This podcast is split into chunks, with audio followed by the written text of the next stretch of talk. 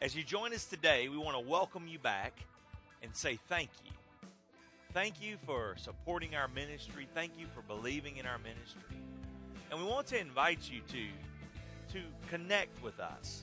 Either connect with us uh, physically by coming and worshiping with us. If that's not a possibility, connect with us by calling us. You can call the office, uh, connect with us, let us know who you are and what God's doing in your life.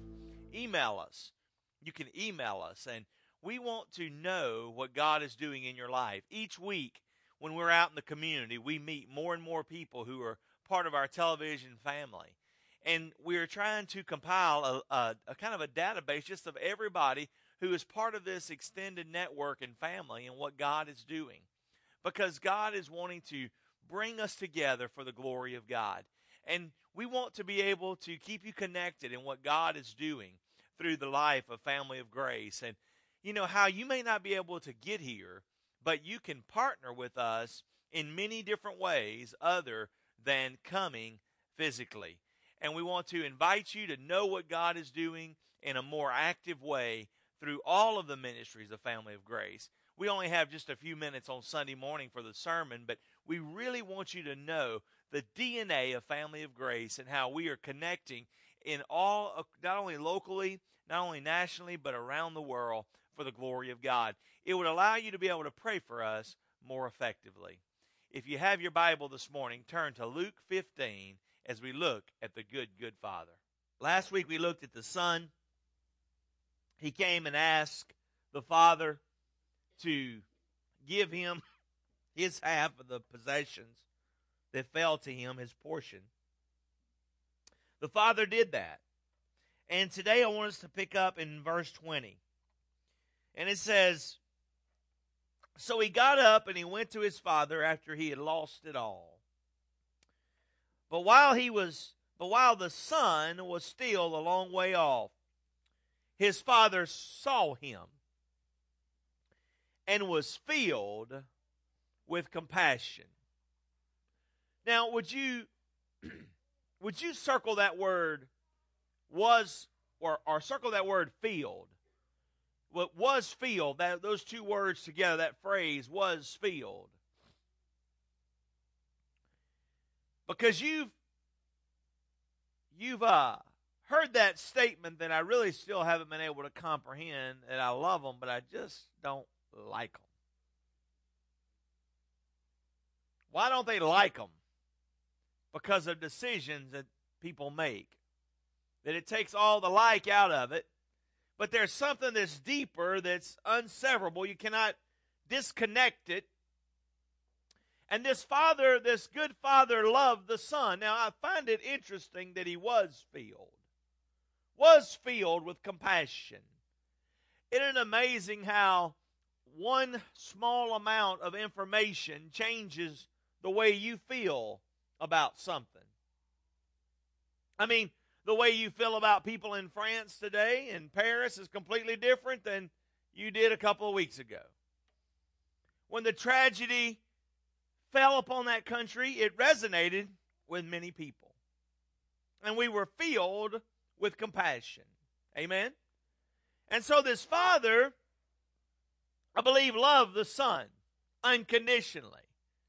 But I believe there was something that was missing. I believe there was a head knowledge that he loved the Son that was connected to the heart. But when he saw him, when he saw him in his brokenness, when he saw him coming up that dusty road, coming up that dusty road, coming up in the despair of the world, when he saw him, he was overcome with compassion. And so it says, when he saw him, he was filled with compassion. And he ran. He ran. The son didn't run. He ran. The father. He threw his arms around his neck and kissed him.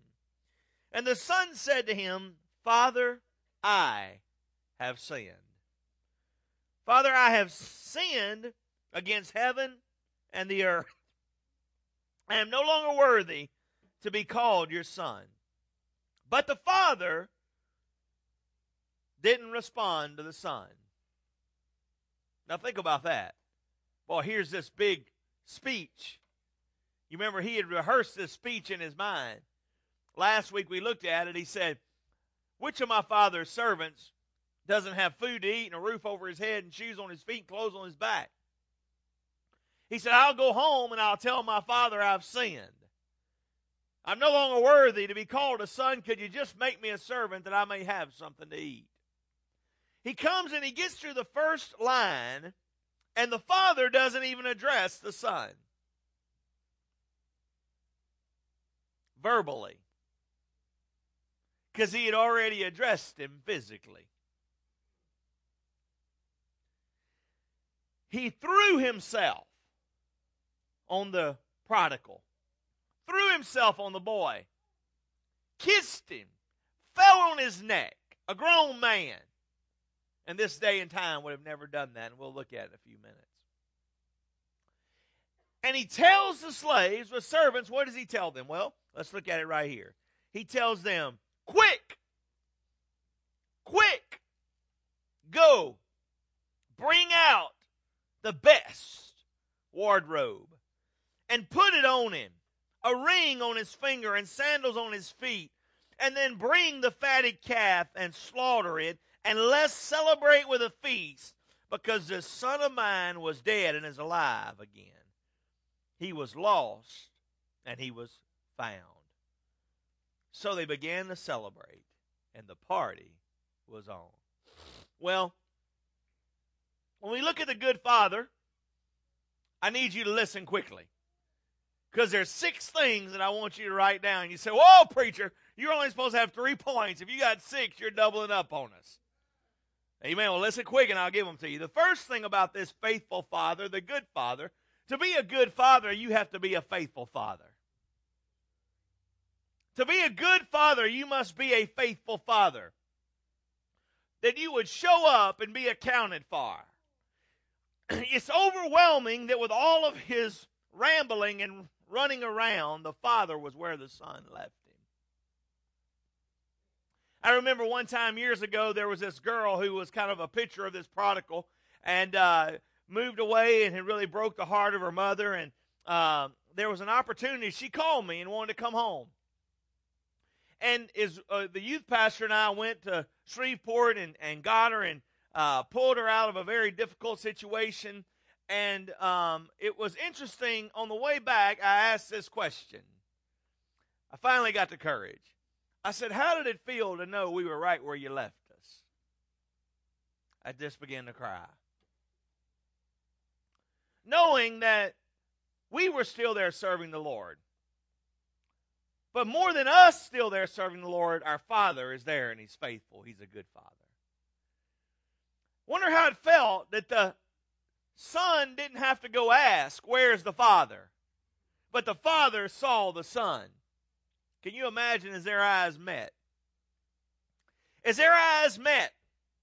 And so, the interesting thing that I want you to understand about the Father, number one, write this down, is that the good Father a good father never usurps the will of the son. A good father never usurps the will of the son. In other words, when the son came last week and said, Father, I've been thinking about this, give me my half of the possessions that falls to me. Give them to me. Now, the father knew at that moment that he was going to waste those possessions. That father knew that that son couldn't handle it, but he gave it anyway. And he never said, no, no, no, that's not how we're going to do it. He never allowed his will to usurp the son's will. And I'm going to tell you that's how God is in heaven. God will never allow his will to usurp your will. Contrary to some theological beliefs, God is not looking for a shotgun wedding. God doesn't want to hold you against your will and force you to love Him. God wants you to love Him freely, willingly, openly. Well, there's not a lot of love going on in a black male marriage, is it? There's not a lot of love going on in a relationship that is built upon a shotgun, being held against your will. And the Father in heaven has a plan for us, just like the earthly Father had a plan for this son in the story. But when the son's plan no longer connected with the father's plan, the father did not force the son to stay, but he financed the trip to go away. Now that's heavy, isn't it? And so the father will, the good father's will will never usurp the son, will never usurp his will. He will never force his will upon his children because a good father realizes you can't force anybody to do anything.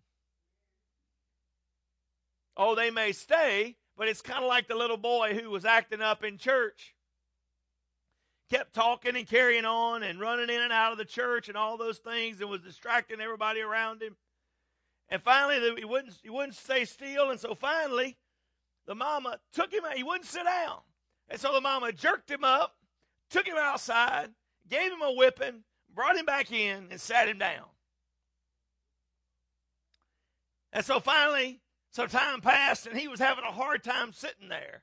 And he looked at the mama and he said, I'm standing up on the inside.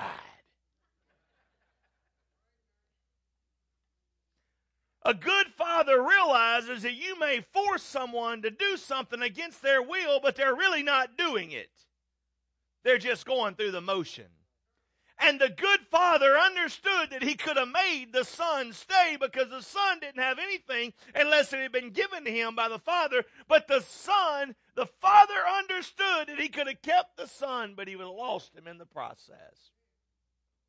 Therefore, if he was willing to give up on the son and let the son go out on his own, he had a promise that he could come back to, and we'll look at that in just a moment. A good father never usurps his will above the children. Now, now understand there was a lot that happened in this dynamic relationship, and it doesn't mean you shouldn't try to instruct your children, guide your children. I mean, these guys were grown men at this point. They were well up in their probably in their teenage years or maybe even young men. And so he understood at that point, you know, I mean, it's kind of like uh, it's kind of like children. I mean, if you don't start trying to train them to go in the right direction until they're 16, you don't have much of a window to do much training. Amen. I remember a friend of mine, a mentor, had a boys' home, and he would take kids from Rapides Parish that the courts couldn't do anything with. They'd send him out there to him, and, and he would take all these boys in.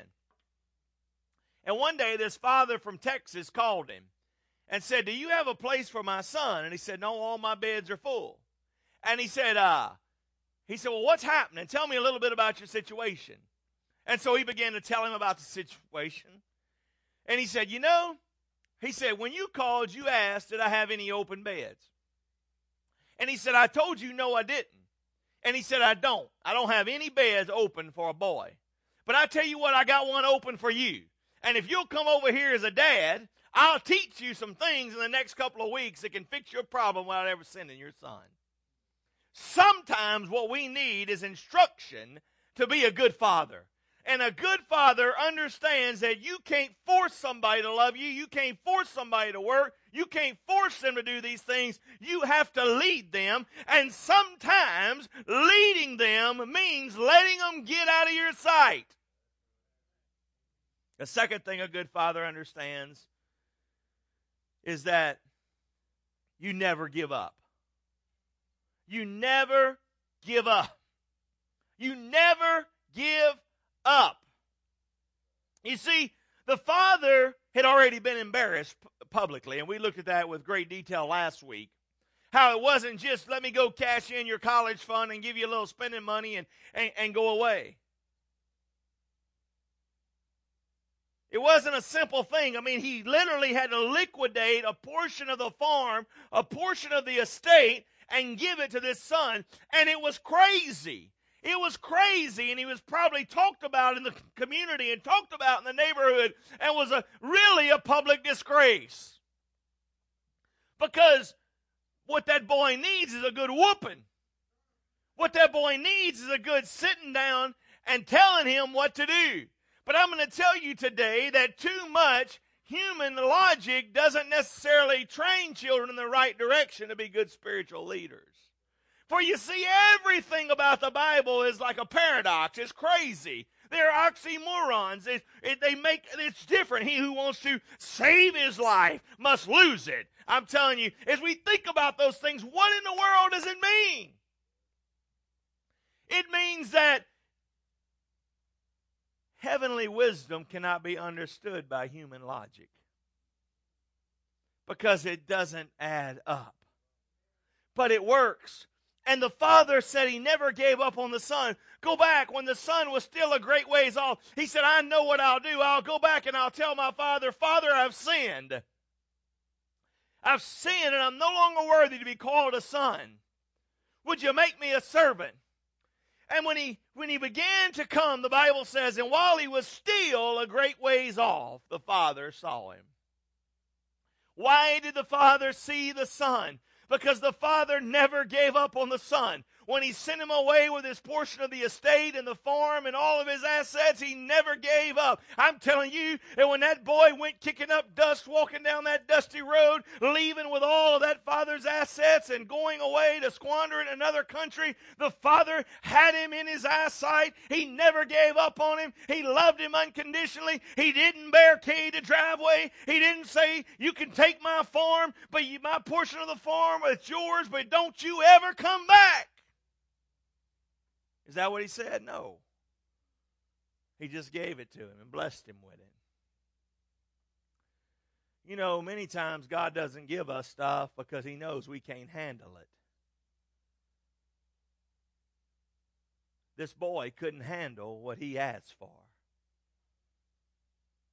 The men have been going through a book called The Same Kind of Different as Me on Friday mornings. And in the middle of that book, Denver comes and he asks the very wealthy guy who has 10 cars in his garage, and he says, Mr. Ron, do you own those cars or do those cars own you? Who owns them? And in our life, many times possessions and things own us. And the Father's assets is what own the Son. So, oh, stay with me here for a minute. So, the quickest way for the Father to get the Son's attention again was to remove that which stood between the Father and the Son. And the Son, mm, the, the Son couldn't see the Father because of the possession. Therefore, the Father was willing to liquidate, remove, release that which stood between him and the Son. And when there was no more possession, guess what the Son saw? The Father. What did he say in the hog pen? Which of my father's servants? Which of my. He didn't say, I'm going to go to, a, to Mr. John, the neighbor down the street, and, and go say, Can I be your servant?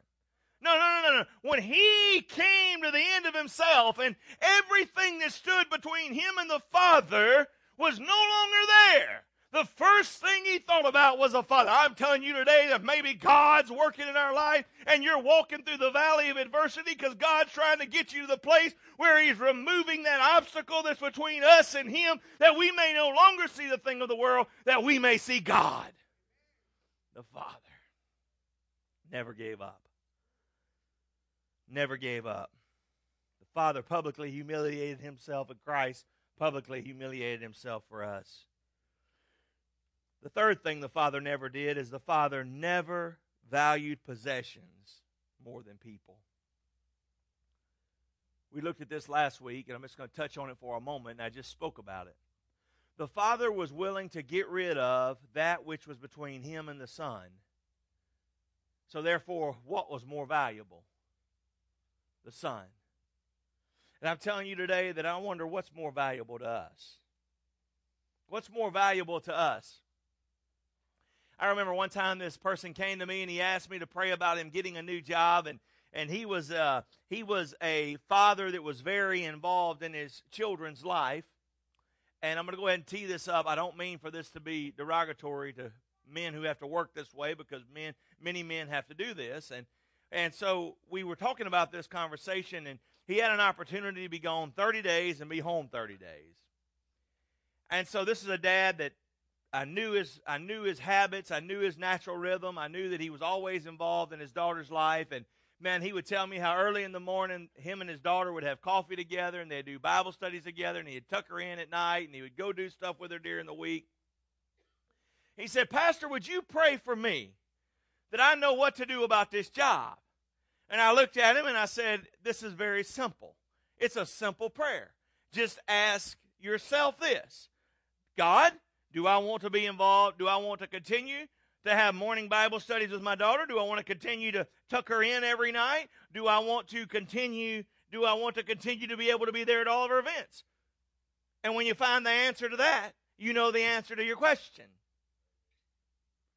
Now, many men do that, and the world really wouldn't operate if men were not willing to make that sacrifice. And I know the other side of it that, you know, whether when they're home, they're home, and there's nothing else that takes them away, however, many times there is. But nevertheless, nevertheless, the, that father made a decision. He said, I, I, he, he didn't take that job.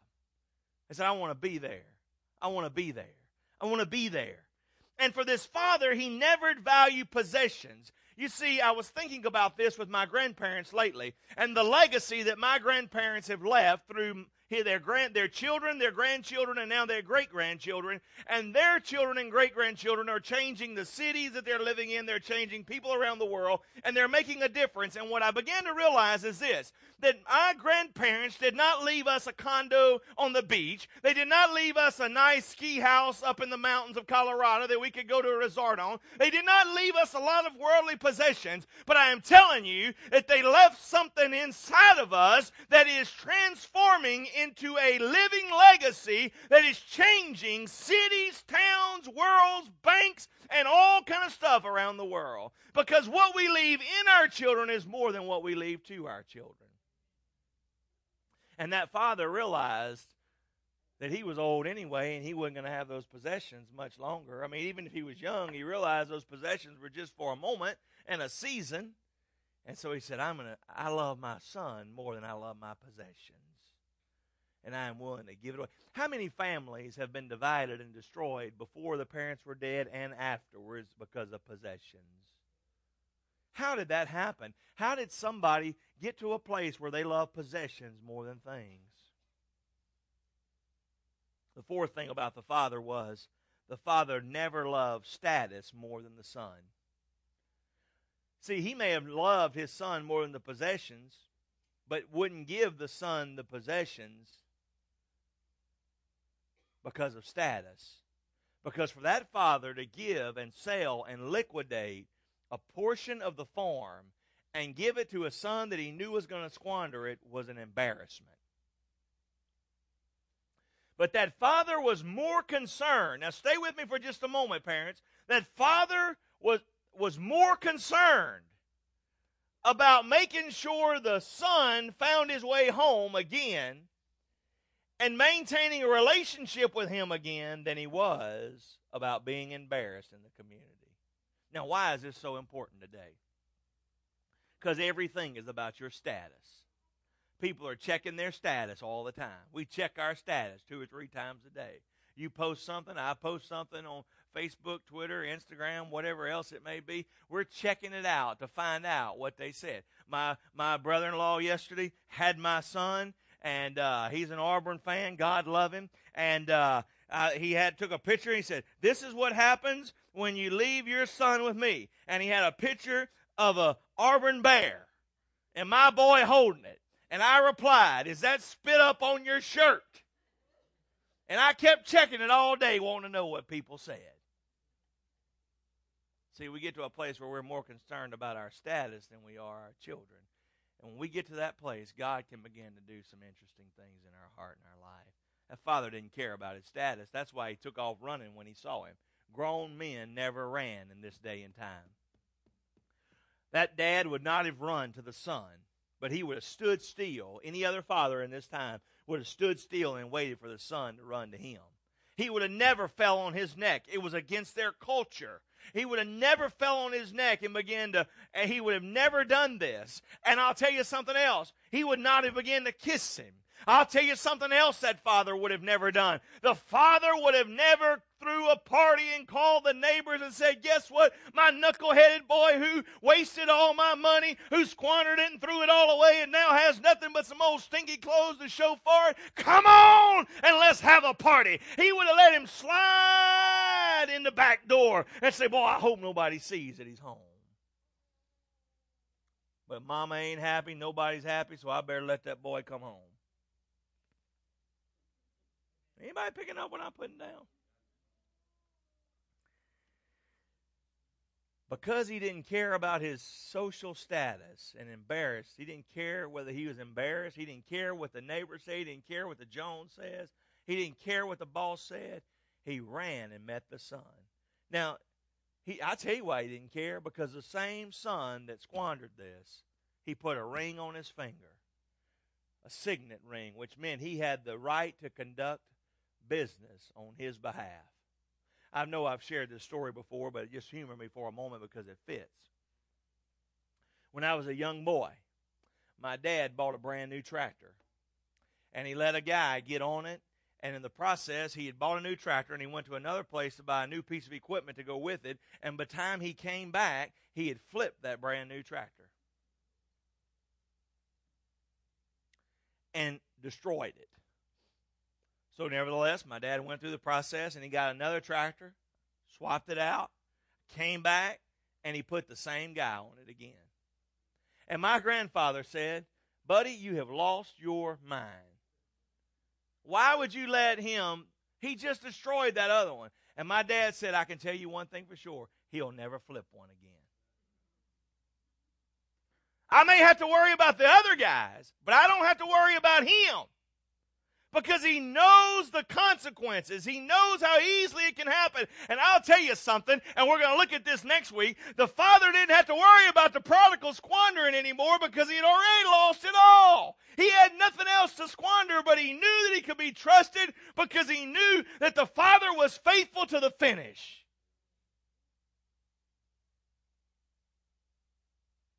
The father valued people more than possessions. The father did not love his status more than the son.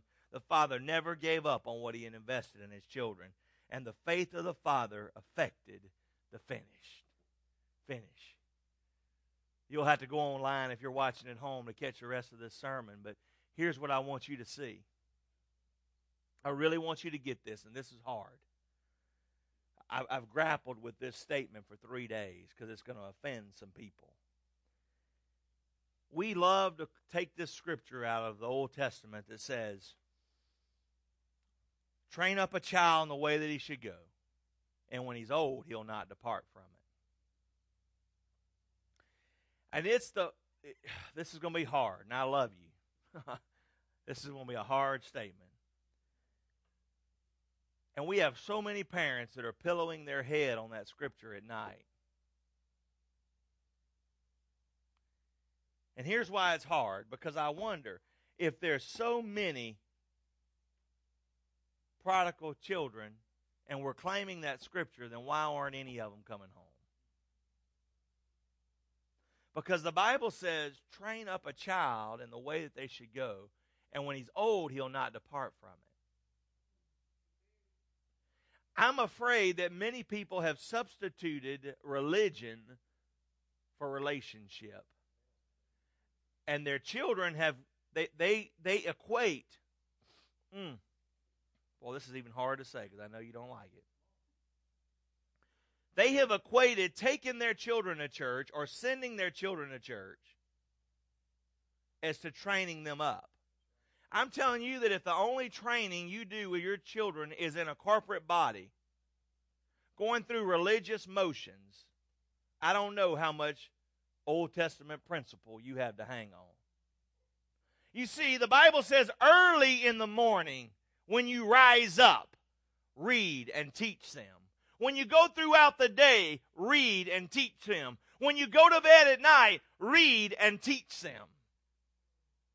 And you see, training doesn't necessarily happen in a classroom, but it happens as you go. I began to realize this as I began to be an adult now how many grown men just don't know how to do anything.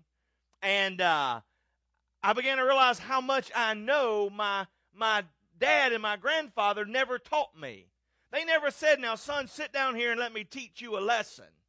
But I watched them model the Christ life as we went. And I believe that this dad modeled the Christ life in the life of that son as he went. That's why I believe that when that son came to the end of everything that stood between him and the Father, he remembered that at home there was a good father. He remembered that when he was a bad son, when he was squandering, when he was wasting, when he was living like hell, the Father was loving like heaven. Wish I had more time to unpack that. But I'm telling you today that I believe the Father had invested in this Son, and the returns what brought him back. See, he knew he could come home. How many people today have not spoken to their parents for years because they know how their parents are going to react if they tried to mend the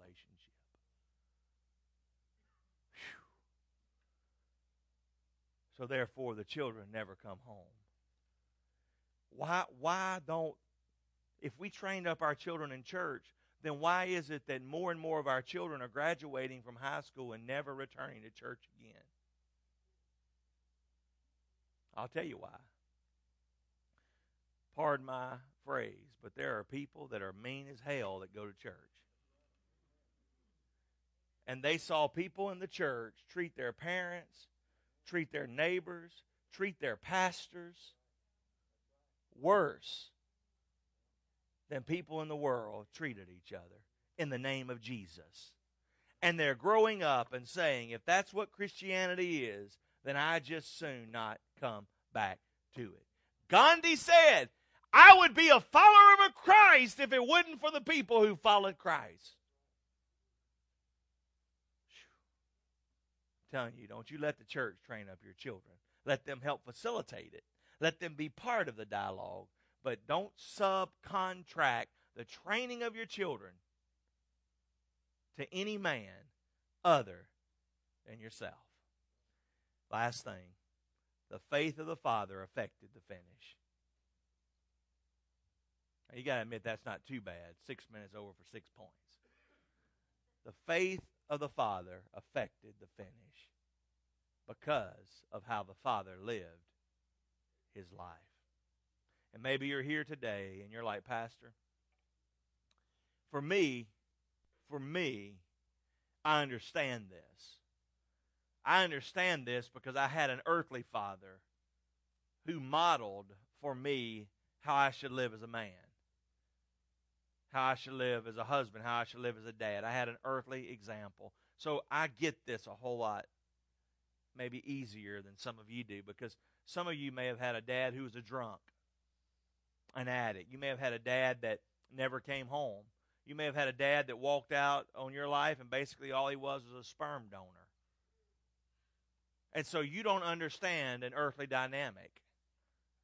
But I'm telling you today that if you will just trust if you will trust that the Heavenly Father is like the Father in this passage of Scripture, God will begin to take you to a next level.